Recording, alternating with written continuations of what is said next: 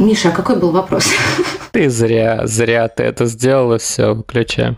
Во-во, слушай, я хотела как раз вставить сюда, что мне очень нравится... Бухать? Ну, надо же родителю как-то свою долю облегчить, да? Ох, Михаил, мы сейчас должны заплакать с тобой. Да что я буду каким-то задротом? Чудовищное наказание, конечно. Такая же секси, знаешь, не отекшая, без головной боли. Миша такой, я больше не хочу это слушать. Это большая ошибка. Не смешно. И что, буду там просто стоять грустно в сторонке? Хорошо, я готов. Поехали.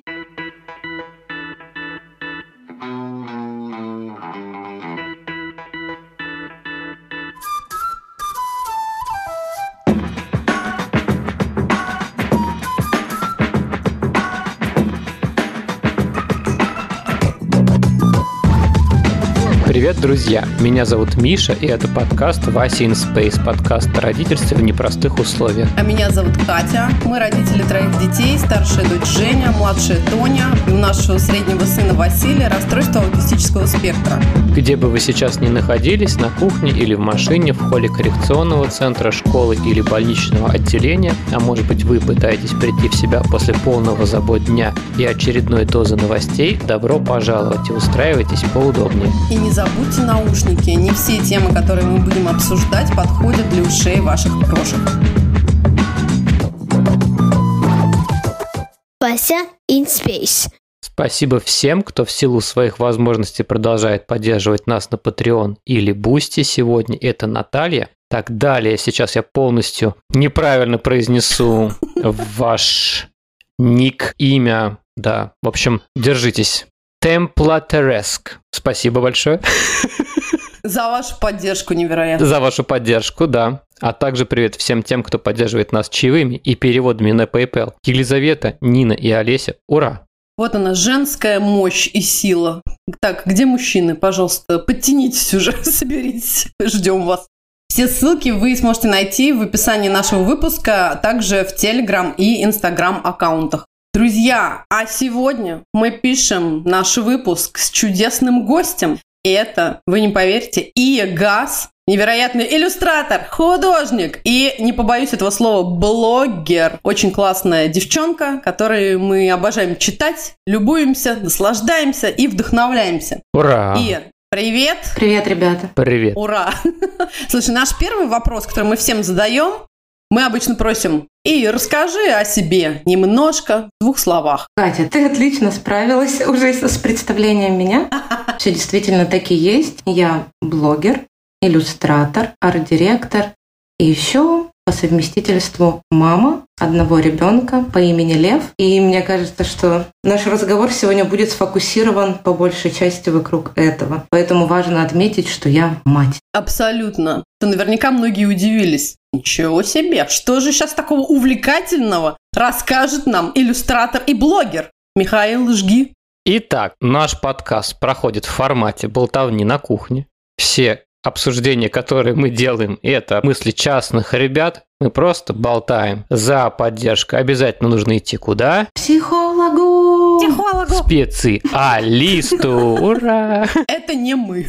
И сказав вот эту небольшую, да, вот эту небольшую рамочку, я вас сейчас подведу к нашей теме. И я. Для нашей сегодняшней темы нам нужен был очень смелый человек, такой как ты. И начнем мы вот с чего. Вообще, мы подкаст про родителей и родительство. Мы также много говорим про детей с особенностями в развитии. Также мы интересны специалистам, которые работают с теми или иными а, группами детей и взрослых, кстати. И в подкасте мы часто затрагиваем тему усталости, знаешь, износа родителей, а, отсутствия сил и прочего. Вот. Мы так как-то эту тему не трогали вплотную, но Вообще-то там тело ломается, знаешь, психика ломается, и как-то все это происходит. Вот сегодня суббота. Вася вскочил сегодня в 5.45, а если он встал, он не просто встал и пошел смотреть мультики или лего собирать, а значит, что это будут какие-то вопросы, значит, он будет прыгать так вот, чтобы пятками по полу он прыгал. То есть это не просто так все. И, в общем, куча всего может происходить. И есть такая тема. Ну, надо же родителю как-то свою долю облегчить, да? Как-то снять поверхностное натяжение в связи с этими всеми стрессами родительства. Вот. И наиболее культурно приемлемый способ такой, знаешь, культурно одобряемый и особо непорицаемый. Социально одобряемый. Да, социально приемлемый, обыгранный в куче сериальчиков, смешных и не очень, Мгм. куче фильмов, фольклор, все эти истории. И это, конечно же, за бокалом винишка. Или пивишка. Или пивишка, да. У папы пивишка, а у мамы мамин сачок. Да. Знаешь, э, надо немножечко расслабиться. Просека. Точно. да, вот просека. прям- Да, да, слушай, и это попахивает такой, знаешь, некоторой... как это? Романтизации. романтизации всей этой истории. И вот тут и вступаешь ты. Потому что у тебя как раз мы в блоге прочитали несколько крутейших постов про алкоголизм. И вот вопрос. Как понять, когда вот этот чудо-социально приемлемый способ снятия стресса – это уже проблема? Как понять, что то, что ты после работы быстро в бар, а потом домой, это уже не баловство, а вот реально какая-то серьезная история. Вот расскажи про себя, расскажи свою историю, как это вообще у тебя было. Спасибо, Миша, за вопрос. Это была такая длинная, длинная, длинная. И подача, подача, подача, и мяч на поле. Спасибо, я принимаю. Вообще, моя история, мои отношения с алкоголем начались задолго до моего родительства. Я посчитала так примерно, это 18 лет, когда я пью алкоголь прям очень активно и в больших количествах. То есть это выпало на подростковый возраст, как раз вот время вот этого бунта, переломов, сломов, шаблонов, э, противоречий с родителями, и когда ты, в принципе, Мгм. не понимаешь, кто ты в этом мире, зачем ты в нем существуешь, э, очень много боли, очень много личных э, сложностей, которые невозможно решить самостоятельно.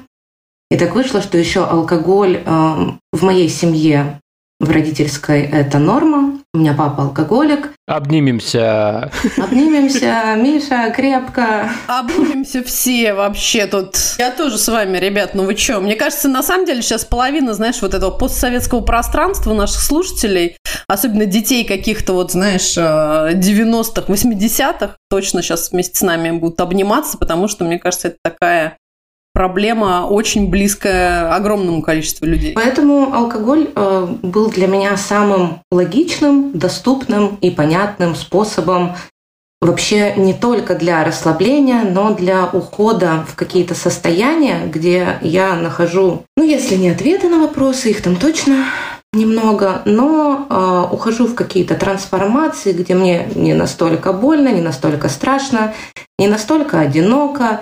И, в принципе, вот это вот состояние эйфории, такого расслабления, когда по телу прям расходится тепло, когда в голове как будто бы все становится таким мягким, текучим, расслабленным. И я уходила всегда в алкоголь за вот этим состоянием. Но, конечно же, это происходит только при определенной дозировке. Потом-то начинается мрак. И особенно на следующий день.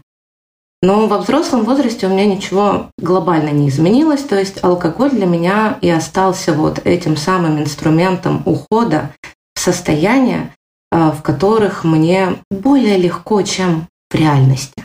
А, Миша, а какой был вопрос?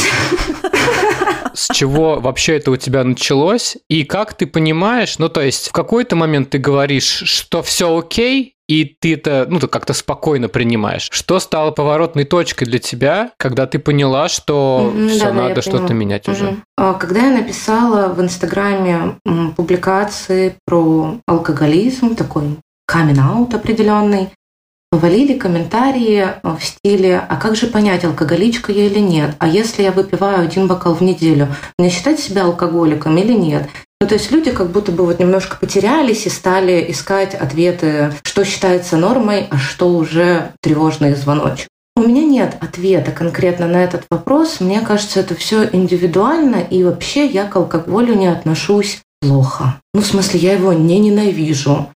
И у меня есть друзья, которые употребляют алкоголь, но у них нет зависимости, у них нет с ним проблем, они для удовольствия могут бокальчика прокинуть или даже бутылочку, но они именно употребляют его для эстетики, для вкуса, не для того, чтобы куда-то провалиться, куда-то уйти, исчезнуть. Мне кажется, нужно наблюдать вообще, с какой целью ты принимаешь, так сказать.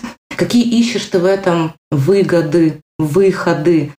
Потому что если ты напиваешься или даже просто выпиваешь там по бокальчику вина систематично, именно для того, чтобы снять напряжение, перестать грустить, почувствовать радость, веселье. То есть, когда алкоголь управляет именно твоими эмоциями, вот это для меня уже такой знак, что что-то происходит, уже какие-то отношения такие деструктивные начинаются с алкоголем.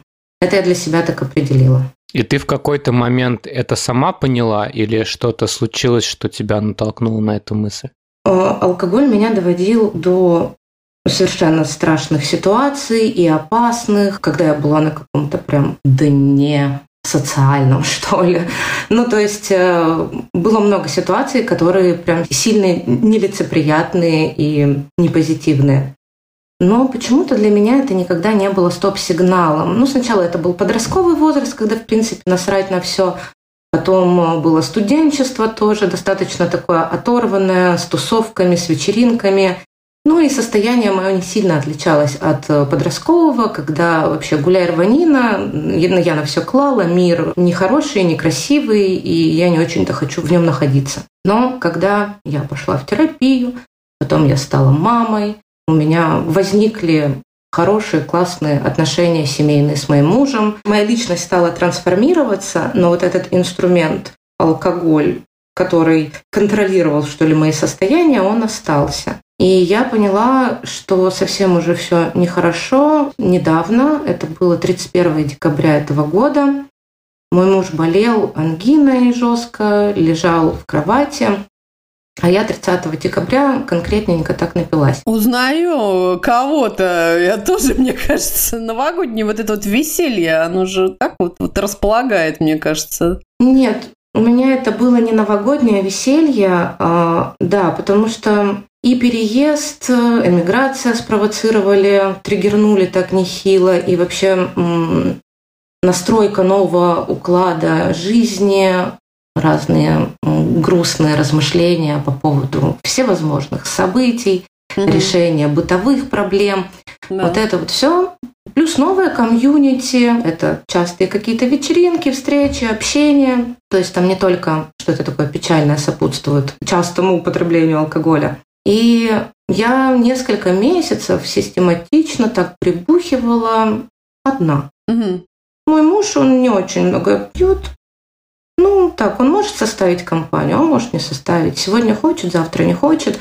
Вот, а мне, в принципе, не нужно искать поводы, желания. Я хочу всегда. И поэтому так сложилось то, что я иду днем, вечером в магазин, покупаю бутылочку красного вина, вечером за ужином ее распиваю. Ну как, я себе говорю то, что я сейчас выпью бокальчик, но потом заканчивается это выпитой бутылкой.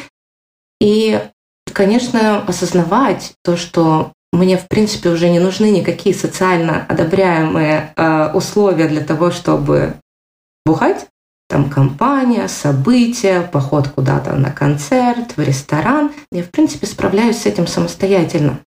Ну, это было таким первым, первой ступенькой, что ли, в моем новом мышлении по поводу своих отношений с алкоголем. Но самое такое меня прям, что меня конкретно так э, взбодрило, это когда 31 декабря я жутким похмельем, просто когда в глазах расфокус, голова трещит, меня тошнит, я не могу управлять своим телом, у меня супер повышенная тревожность, мне кажется, что там сейчас меня собьет машина, что-то случится вокруг недоброжелатели. Ну, то есть, короче, у меня прям такое состояние жутко нестабильное.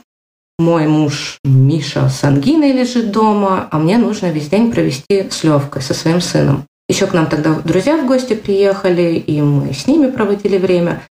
Ну, в общем, у нас еще была жара, я сейчас в Черногории. И вот эта вот жара, у меня похмелье несовместимое с жизнью маленький активный ребенок, который хочет играть, э, там куда-то убегать, орать, а я на ногах еле стою. И мы доперлись каким-то чудом до пляжа, и я там просто легла на камне, и все, я растворилась. Растворилась в этой атмосфере, я ничего не могла делать, мне даже дышать было сложно. Я просто лежала и наблюдала, как лев играет, что-то там пытается в воду зайти, хохочет. Ну, то есть у него прям такая жизнь идет полноценная, яркая, веселая жизнь. А я не могу ее поддержать. Ну, в смысле, я не могу с ним никак поконтактировать, потому что у меня просто нету тупо сил на это. И он ко мне подбегает, что-то там трепет меня за волосы, садится сверху. Мама, давай покидаем камушки. Мама, давай там что-нибудь построим из песка. Я просто такая, отстань, отстань. Ну, то есть просто уйди, поиграй один, поиграй с камушками один, не трогай меня. Мне так стало грустно. Я поняла в тот момент, что мне вообще не интересен мой ребенок. Или когда мы собирались на тусовки с ребятами из нашей коммуны, которая здесь случилась у нас в Черногории, то есть у нас такое взрослое веселье, мы с друг с другом разговариваем, обсуждаем какие-то новости, веселимся, шутим, юморим. А дети, они так бегают около, и они периодически, естественно, хотят с нами пообщаться, со своими родителями. Моя голова думает только о том, что типа, блин, да когда ты уже ляжешь спать, ты меня так достал. Ну вот мой ход мысли только такой. Причем, что он прикольный, он очень классный, я обожаю с ним дружить, я обожаю с ним общаться, разговаривать, но у меня настолько смещен фокус на мою зависимость, мне настолько хочется проводить время с алкоголем, а не с ним, что, в принципе, места у моего сына в жизни уже как бы не осталось. Ну, то есть его все меньше и меньше становилось. И тут меня очень жестко триггернуло в мое детское состояние. Угу. Блин, у меня это. Я опять возвращаюсь в него.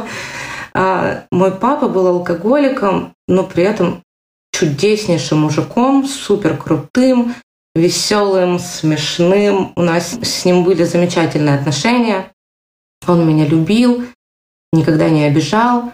Но вот каждый день пил бутылку водки. И в этом состоянии, после какого-то количества водки, он становился угу. ну, таким аморфным существом, без эмоций, со стеклянными глазами.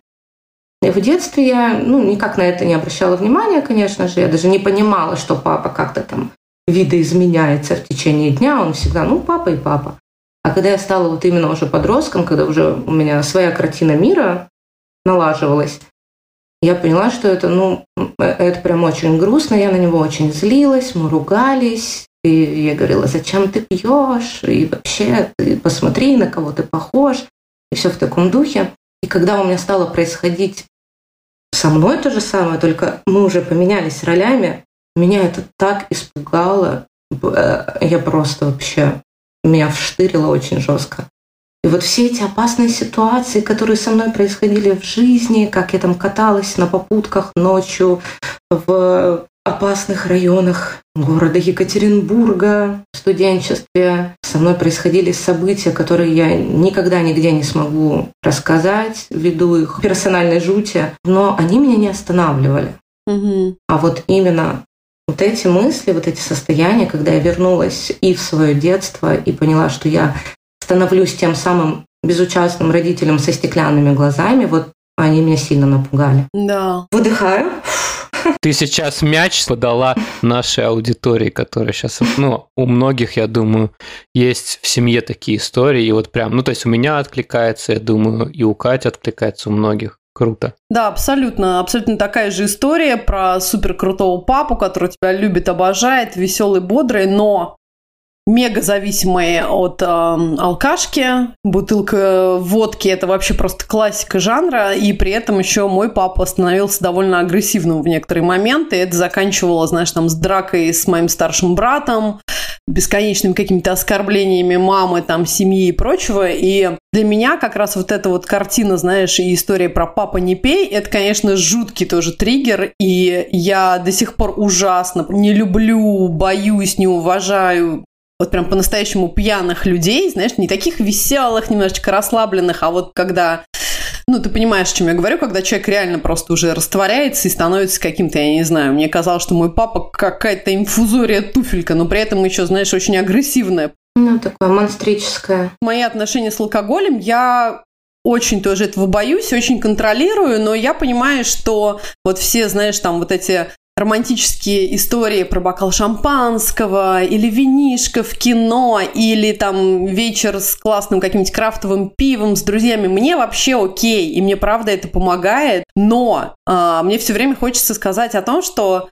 блин, ребята, оказывается, это правда не для всех работает, и невозможно вот просто все время так легко про это, знаешь, шутить там и давать советы из серии «Да, ты там что-то так стрессуешь» или «Родительство» — это такая тема непростая. Пейте вот бутылочку винишка, там еще что-то. Мне кажется, вот еще из-за этого мы как-то с Миш пришли к тому, что мы хотим записать такой выпуск, потому что вот у Михи, мне кажется, похожая на тебя история, что бутылка вина не может стоять в холодильнике. Да, сейчас я про себя расскажу. У меня есть такая тема, что, как обычно, ты решаешь, что у тебя будет один бокал, но вот пока не закончилось физически, я не могу остановиться, например. Когда вот у тебя доза ограничена, все может пройти вообще шикарно. Но если она не ограничена, то все пройдет 100% очень плохо. вот. У меня вот какие-то серьезные мысли на эту тему опять, ну, они возвращаются периодически на самом деле. 3 января все американцы уже вышли на работу. Я тоже вышел на работу. Я работаю в школе для подростков с расстройством аутического спектра, с очень тяжелыми поведениями. И я пришел с чудовищной головной болью. Вот. И как-то сквозь вот это все прорывался. И это было чудовищное наказание, конечно. И, в общем, у меня есть такая история, чисто физическая проблема, то есть все круто, чуваки, но мне это не подходит, короче. Вот, поэтому очень откликается, конечно. Миша, я тебя понимаю. Вот, возвращаясь к комментариям к моему посту про алкоголизм в Инстаграме, я тогда написала в одном комментарии про то, что ну, наблюдайте за собой, да, как, как алкоголь вообще отражается на качестве жизни. Угу. Если ты не можешь работать, сложно тебе э, как-то коммуницировать с обществом, тебе это прям, физически мешает, но, естественно, это не может быть не проблемой. Эм, про романтизацию я хотела еще вставить несколько слов. Я потому что тоже про это думала, и мне кажется, что все эти романтичные мемчики, шутейки, где бабулечки, подружки попивают венцо, такие 90-летние, угу. либо где мамка с огромным бокалом винища. Ну, то есть я думаю, что все-таки эту романтизацию создают люди, у которых есть проблемы. Потому что, во-первых, если у тебя нет проблем, ты не можешь шутить на эту тему. Вот. А вообще этот контент, он создается для поддержки. Ну, он служит реальной поддержкой тех, у кого есть сложности с зависимостью. Что такое алкоголизм, когда ты его осознаешь? Тебе очень сильно стыдно. Тебе стыдно, что ты такая, что у тебя вообще есть такая проблема. Это очень неприятный портрет, особенно если ты женщина, если ты мама. Угу. Это вообще противоречит общепринятым, что ли, каким-то нормам, вот этому силуэты женщины, прародительницы. Вот, поэтому прибухивающей мамой быть, с одной стороны, очень зазорно, с другой стороны, очень много мам этим занимаются, потому что э, ну, не нашли для себя какого-то более легкого, что ли, более легального способа для расслабления, для переключения мыслей. Угу. Все по койкам, и ты остаешься тет-а-тет с собой, и у тебя нету вообще никаких желаний, да. никаких э, сил для действий, ты просто пустая, и тебе нужно как-то наполниться, и ты наполняешь бокальчик. Вот, поэтому, да, эта романтизация, она, с одной стороны, развращает, что ли. С другой стороны, она дает опору и поддержку, потому что когда тебе ну, невыносимо стыдно, для решения проблем алкоголизма это никак не в помощь. Потому что чем больше мне стыдно, чем больше я погружаюсь в вот это самобичевание, тем больше я и привлекаю алкоголь в свою жизнь. То есть, казалось бы, да, должно как работать по какой-то идее, как будто бы мне стыдно, я осознала, я это не делаю. Но с алкоголем часто работает по-другому.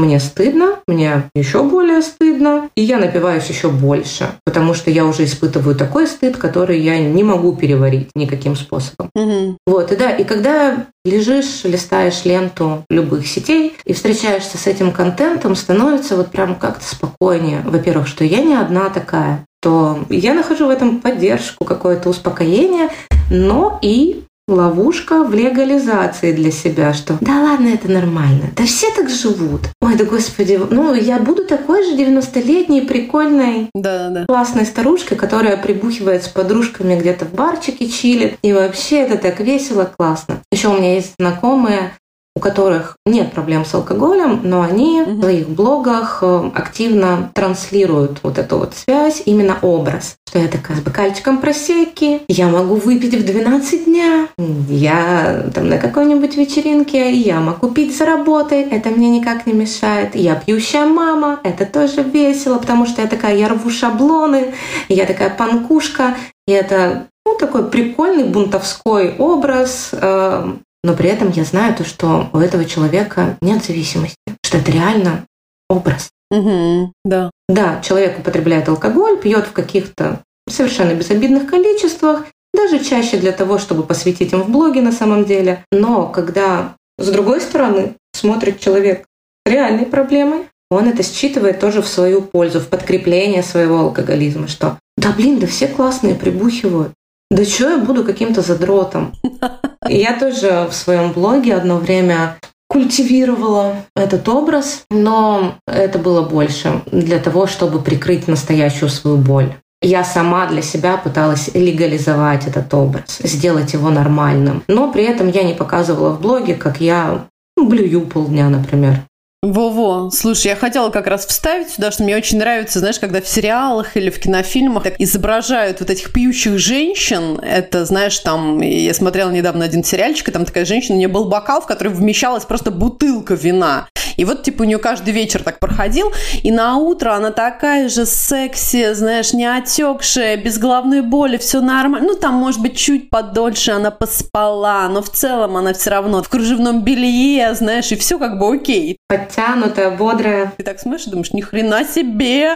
Да, а где вот эти, да, блюющие там у унитаза или, знаешь, там с красным лицом. С отдышкой. А где правда? Да, где правда жизни? Что происходит? И даже будет след от дверного косяка на лбу еще. Ну да, типа того, что-нибудь, или хотя бы от подушки, знаешь, такой вот прям пролежень. И я была очень сильно далека от этих кинематографичных и блогерских образов. Это просто опухшее красное чудовище с одышкой, с расфокусом в голове, в глазах, с унитазом в обнимку, с вонью изо рта и вот всем вот этим, что сопутствует чрезмерному употреблению алкоголя. Mm-hmm. Никаких симпатичных сексуальных образов точно не возникало на следующий день. Окей. Okay. Миша такой, я больше не хочу это слушать. Хорошо. Очень много откликается, и у нас был прям с Катей такой разговор про то, что, слушай, может быть в сериалах как угодно, но это не про тебя, ты отличаешься. Вот ты отличаешься. Есть люди дальнозоркие, вот, а есть люди вот такие, как ты. Ты отличаешься, ты по-другому реагируешь. Короче, очень много каких-то схожих историй. И вот теперь вопрос, как ты организовала помощь для себя самой? Или, может быть, кто-то сделал этот шаг вместе с тобой? И какие доступные инструменты есть? Вообще со мной работает такая штука, мое зависимое поведение оно не только с алкоголем, оно со многими другими сферами жизни. Вот, если я от чего-то зависима, я дохожу до какого-то дна. И вот от этого дна мне нужно как-то оттолкнуться. То есть пока я до него не дошла, я не могу решать проблему. То есть я не хочу ее решать. В январе мы приехали в Петербург, и я пришла с двумя бутылками пиваса к своей подруге, психологу. Это моя очень близкая подруга, мы с ней 25 лет дружим. Она не пьет алкоголь уже много лет, и я никогда с ней не пила. И тут мне было настолько все равно, настолько плохо. Мы давно не виделись. Я не могла перенести встречу. Я просто купила себе две бутылки пиваса и пришла. И мне было стрёмно. Она не осуждала меня. Я знала, что она не будет меня осуждать, но мне все равно было стрёмно, потому что это у нас ну, не принято. Как бы мы, когда вместе встречаемся, мы не пьем. Потом, когда я это уже там как-то вспоминала, я поняла, что когда ты понимаешь, что тебе уже как бы плохо, что ты хочешь из этого выходить, очень важна поддержка близких людей. Вот прям поддержка. То есть, если бы я напилась, чтобы сказали, слушай, ну, нормально, ну, окей, так бывает. Угу. Потом обязательно справишься, я тебе как смогу помогу, типа там не грызи себя. Но именно когда кто-то погружает в стыд, либо начинает говорить что-нибудь из серии, но ты же сказала, что ты завязываешь. Ой, что, опять купила бутылку вина? Ну зачем? Ну то есть, когда начинается вот такое какое-то общение, у меня его нет уже очень много лет, оно было, и сейчас я анализирую уже с точки зрения другого опыта и когда у меня реально получилось. Завязывать с алкоголем я просто пыталась много раз. Ага. Вот. Миша, мой муж, он точно по такой же схеме реагировал. То есть, слушай, все нормально. Там, хочешь, я тебя поддержу, я тоже могу не пить алкоголь, если тебе так будет проще, потому что он реально может его не пить, и у него никак э, настроение от этого не испортится. Я говорю, не, наоборот, я не хочу эм, делать из алкоголя какого-то монстра, с которым мне ни в коем случае нельзя встретиться.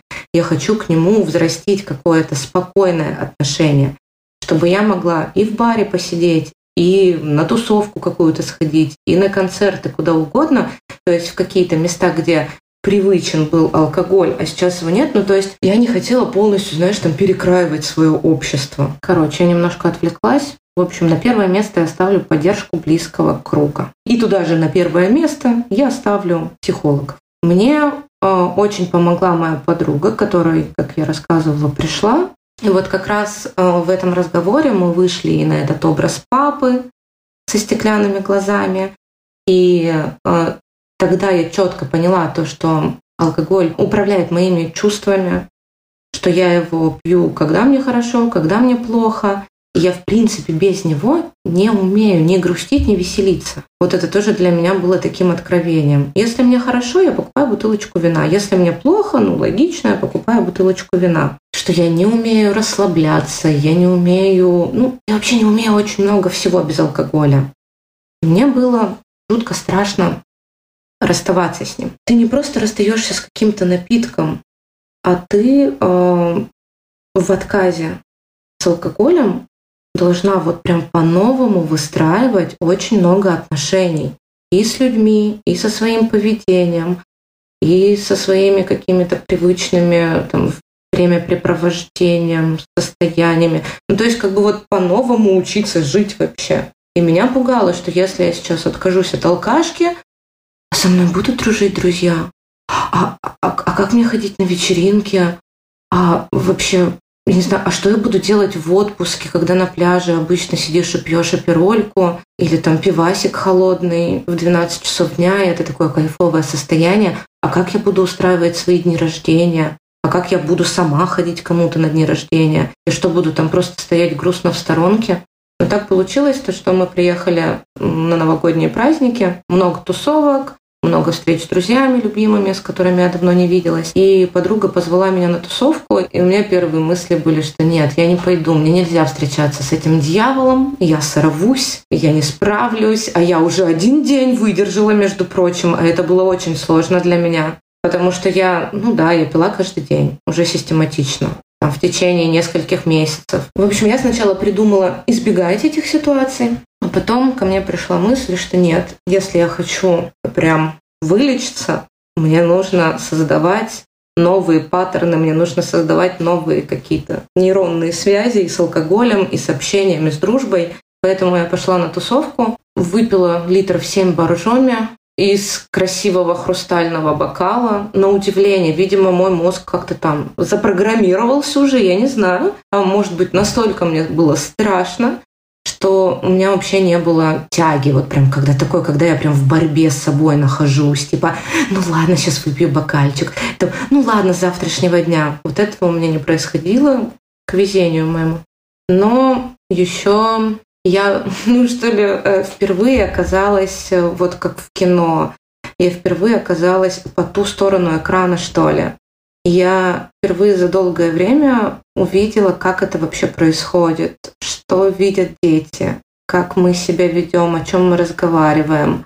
И тогда я для себя приняла такое, что ли, финальное это решение, что я так не хочу, мне это не нравится, я буду искать другие возможности, другие способы общаться с собой, с этим миром, налаживать новые нейронные связи, по-новому управлять своими чувствами, проживать их, учиться их проживать, потому что я не умею это делать. Вот, как-то так. А как ты сама себя сейчас вот поддерживаешь, когда вот ты испытываешь, ну, ту же усталость, да, родительскую, или какое-то там раздражение, или печальку какую-то где-то словила? Ведь, ну, раньше это правда, да, было решение, классно там налился холодного винишка и как-то так немножечко один в ночи посидел. Или есть какой-то внешний триггер, то есть с настроением все было нормально, но какой-то образ в сериале, что-то еще, то есть вот какой-то внешний триггер, если срабатывает, даже, может быть, твое состояние было стабильное. В общем, как сейчас это? А, я не пью сейчас уже шестой месяц. Первые несколько месяцев периодически меня, конечно, подламывало, когда я проходила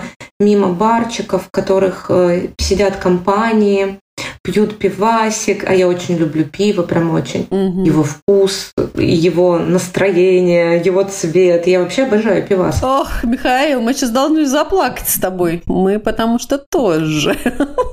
Михаил с таким серьезным лицом сидит, извините, меня пугает, что это какой-то не смешно. Не трогаем пивас. Ничего смешного, Катя, в этом нет. А меня все эти разговоры задевают. Я вот все, что и говорит, я так через себя сейчас пропускаю и размышляю над этим. Я н- не шучу сейчас. А я сижу, похихикиваю. Все, конфликт. Драма в семье сейчас назревает, я чувствую. А с пивасиком у меня и не связаны прям какие-то такие супер жесткие Мгм. истории. Обычно, если я напивалась в хлам, это был либо крепкий алкоголь, либо какое-то невероятное количество крепкого красного такого терпкого винища. Ну да. Вот. А пивас – это именно такое настроение, состояние, когда ты встречаешься в компании со своими друзьями, вы идете в бар, сидите за столом, шутите, болтаете, пьете крафтовое пивко с горчинкой. Я вот сейчас говорю, у меня аж слюни выделяются. Даже у меня уже они выделяются. И э, первые несколько месяцев у меня вообще не было никаких сожалений по отсутствию вина. Но когда я проходила мимо баров и видела вот эти вот самые компании с запотевшим стаканчиком, особенно если это такой теплый вечер, летняя веранда, пивасик, разговоры, когда вот это вот, мне просто, я шла, я же замедляла шаг, и мне хотелось вот так встать у стекла, И носом так прилеп- да, прилепиться. как ребенок перед витриной, просто прилепиться носом и просто смотреть. Просто смотреть на них. У меня, да, было прямо такое детское абсолютно состояние, когда что-то мне недоступно, а я это очень сильно хочу, мне было прям сложно. Ну, я приходила домой, делилась этими чувствами с Мишей, Говорю, блин, трэш, так хочется пиваса, я просто не могу. Вот. э, Было несколько раз, когда накатывали вот эти романтические воспоминания именно по состоянию какой-то такой легкости, классности, дружелюбности. Я говорю, блин, Миша, как ты думаешь, а что делать? Скоро же лето настанет. Это значит какой-то отпуск, какие-то летние веранды, тусовки, встречи с друзьями, разговоры. Как, как я не буду пить оперольку? Как я не буду закидываться просекой? Да ну даже просто бокальчик. Ну как не выпить? Это же просто убивает концепцию лета. Что мне делать? Мне куда-то на север переезжать или что? Я говорю, а может быть развязаться на пару месяцев, а потом обратно? Ну я же уже как бы нормально себя чувствую, я же уже не пью пару месяцев. Значит, я могу. Вот, это у меня были э, торги внутри себя. Мгм. Фантомная боль. Именно торг, Кать, знаешь, когда вот ты прям торгуешься, пытаешься выцегнить прям вот возможность маленькую, хотя внутри я абсолютно точно понимаю, как это работает, что я не отделаюсь одним бокалом, я не отделаюсь одним месяцем, это все просто пойдет у меня опять и дойдет до той точки, которой мне очень сильно было плохо. Вот, ну и Миша тоже поддержал, он говорит, слушай, ну, увы, к сожалению, вряд ли это получится так, как ты себе придумала. Поэтому, если не хочешь возвращаться, давай не, не надо вот этот летний отпуск от алкоголя. Реально, мне как будто бы хотелось съездить в какой-то алкогольный отпуск с чемоданчиком. Как помнишь в этом «Треугольник печали»? Ты же смотрел, наверное, этот фильм, где они там такие валялись борту немножечко. Да, да, да. Да, вот он бы так мог закончиться, к сожалению. Вот, ну, как я себе помогала? Когда уже я поняла, как это работает, когда я перестала себя обманывать, то, что у меня нету проблем, когда я признала вот эти все неприятные штуки, когда я поставила себя уже перед выбором мое общение полноценное с ребенком или алкоголь, у меня уже не возникал ну, вот настолько сильный соблазн, потому что я как бы уже отражаю цену этого. Я уже знаю эту цену, я ее признаю вот так. И уже понимаю, что я не хочу ее платить, и тут включается ну, такой взрослый контроль, контроль взрослого человека, что я управляю своей жизнью, я управляю своими эмоциями, я контролирую, пытаюсь контролировать свои мысли, свое тело, и я принимаю решения. Я у себя королева. Вот, поэтому приняла я такое решение, что если я выбрала сейчас не бухать, тогда я буду делать все возможное, чтобы не бухать когда тебе там совсем сильно грустно, ты запутана, тебе не с кем пообщаться, ты еще и не в терапии, конечно же, так рационально мыслить сложновато. Угу. Но когда ты уже да, понимаешь, как работают все эти механизмы, когда хотя бы примерно соображаешь, как там все это устроено, и с точки зрения психологии зависимостей, и ты адекватно свою историю раскладываешь, тогда ты просто по-взрослому выбираешь.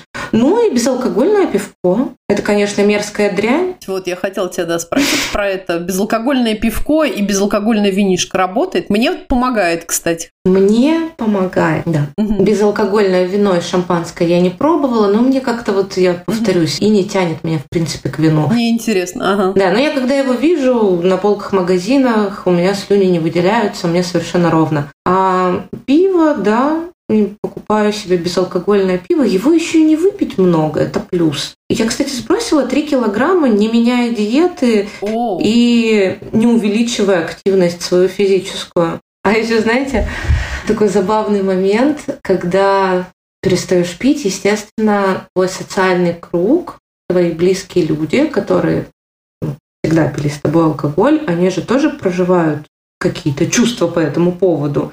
Потому что, блин, была нормальная и а потом что-то безалкогольное с ее мозгом случилось, и это как бы пугает. Потому что мы всю жизнь дружили с определенным человеком. Он нам нравился. Какие-то перемены, bad сигнал, bad сигнал. Вот. И можно встретиться, да, когда ты уходишь в завязку э, с какими-то вопросами или возмущением даже. Типа, да что ты гонишь? Ну, да, да все нормально. Да пошли в бар сходим, не тупи. Ну, то есть, как бы вот э, такие штуки, но потом, когда людям объясняешь, что, что для тебя это действительно проблема, что для тебя важно не пить, пожалуйста, поддержите меня. Конечно, если люди адекватные и по-настоящему тебя любят, ценят, Мгм. уважают, они, конечно, откликнут. Круто. Круто. Я, знаешь, хотела тебя как раз спросить, вот когда ты стала так спокойно говорить о том, что да, я алкоголичка, у меня проблемы с алкоголем. Мне кажется, это так сложно многим, ну, вообще просто про себя произнести вот этот, знаешь, вот ряд слов. Когда тебя вообще как-то отпустил на эту тему, и ты поняла, что это даже твоя сила в этом, да, что ты вот можешь так сказать, и все, люди от тебя отвалили со своими там навязчивыми предложениями. Ну, во-первых, я давно в блогерстве. И я знаю то, что самые жесткие инфоповоды – это самые классные инфоповоды. Поэтому Пиар-компания. это еще одна моя брендообразующая часть. Пиар-компания. Мгм. Почему я буду ее игнорировать?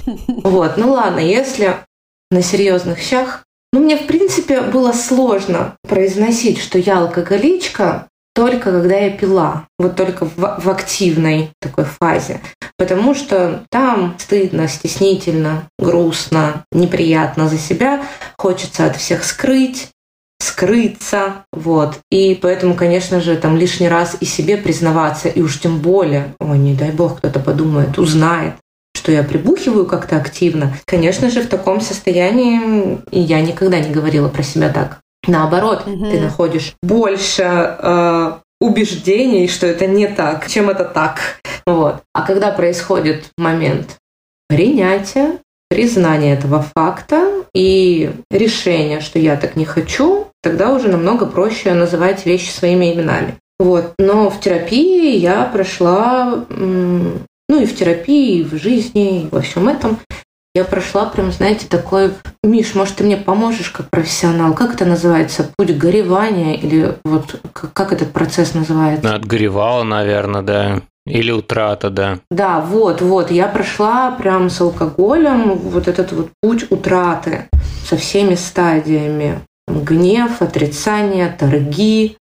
И вот прям реально шла по этим пунктам. Мгм. И когда я отгоревала вот эту утрату, алкоголь, который ушел из моей жизни, погиб, умер. Только тогда я стала вообще в принципе говорить спокойно на эту тему и смеяться, и называть себя как угодно, и алкоголичкой, и зависимой. В некоторые времена мне было прям жестко. Я плакала, я грустила, у меня правда было состояние, ощущение, как будто бы я рассталась с любимым человеком, с которым я была много лет в отношениях. И в алкоголе же у меня было не только плохое, но у меня и очень много крутых моментов с ним связано.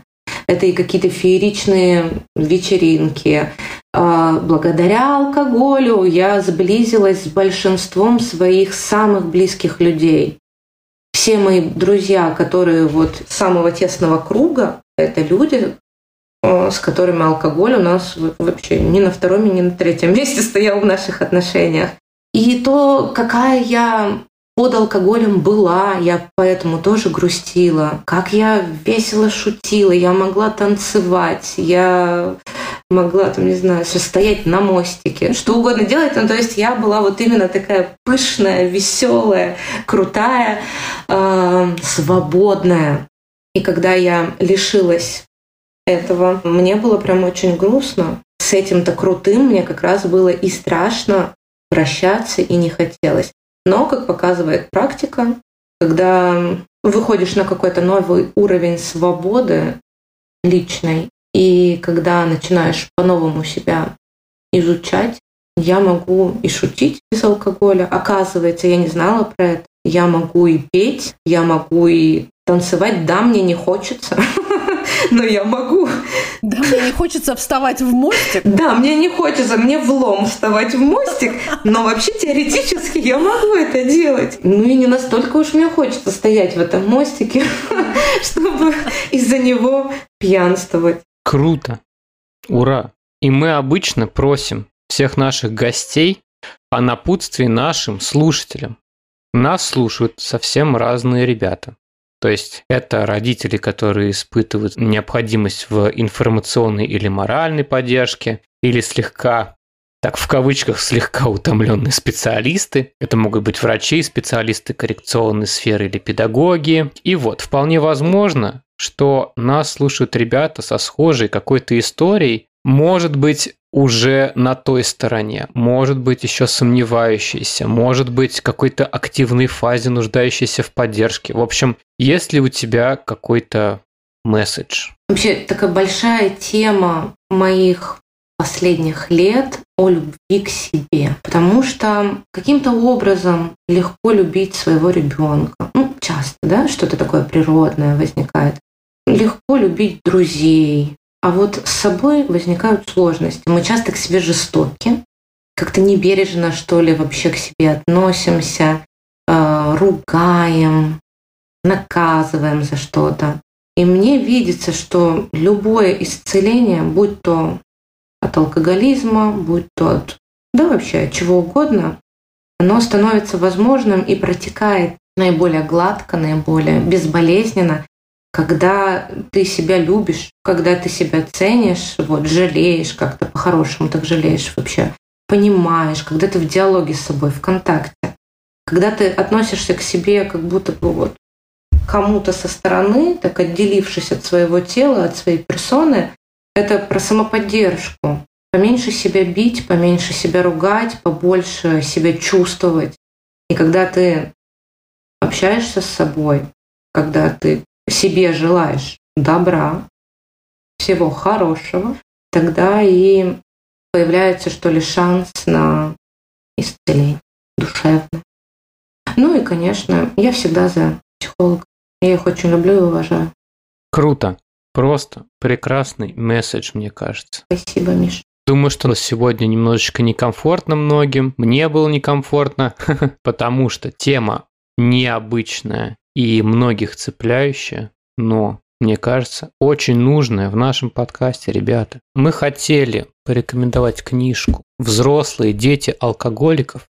Семья, работа, отношения» Дженнет Войтиц. Потому что мне кажется, что она из этого поколения середины 80-х, начала 90-х как-то всем очень подходит. И много у нас с Катей было на тему нее разговоров и всяких мыслей, и в том числе желание поговорить на эту тему родилось благодаря этой книге. Да, это точно. И спасибо огромное. Это, мне кажется, прям, ну, какой-то крутой, очень ценный опыт. И вообще такой разговор нужный. Ребята, спасибо большое, что позвали меня именно в свой подкаст, потому что если бы он был какой-то околонаучный, либо с таким настроением погребальным, я, скорее всего, бы отказалась. Потому что когда ты находишься в зависимости, меньше всего тебе хочется еще больше грустить и получать информацию в стиле алкоголь это зло, твоя печень разрушается, ты теряешь работу, близких, и вообще ты скоро умрешь. Вот. Когда ты встречаешься с такой информацией, конечно, ни о каком прекрасном излечении можно даже и не думать. Ты загоняешься еще больше, грустишь втройне сильнее. Я обожаю вашу подачу, ваш ваш стиль, когда вы говорите о сложных, важных вещах с юмором, с легкостью и с пониманием, и с эмпатией. Вот. Поэтому спасибо вам за то, что вы меня пригласили, и за то, что вы такие классные. Спасибо. И... Окей, давай прощаться, Катя. Окей, друзья, спасибо за то, что вы были с нами. Не забудьте подписаться на наш подкаст, поставить звездочку, оставить комментарий на вашей подкаст-платформе. Это важно и помогает нашему проекту расти. Мы будем выходить раз в две недели. Спасибо всем, кто продолжает поддерживать нас на Patreon, а также у нас есть аккаунт на Бусти и ссылка на разовые чаевые. Ваша поддержка очень важна для нас. Все ссылки вы можете найти в описании выпуска в нашем Telegram и Instagram аккаунте. Ура! Пока. Пока. Wasser in Space. Спасибо, что позвали. Я была очень рада поговорить про алкоголизм. Без иронии. Вот. Соответственно, Катя даст сигнал к жесткому пиару. Ну, великолепно. Что еще надо? Мне кажется, нужно сделать фотку, пока и с этим А, чудо-носком. да, точно. Пока носок в кадре, нужно сделать Где фотку. носок-то? Да, носок Отлично. там. Великолепно.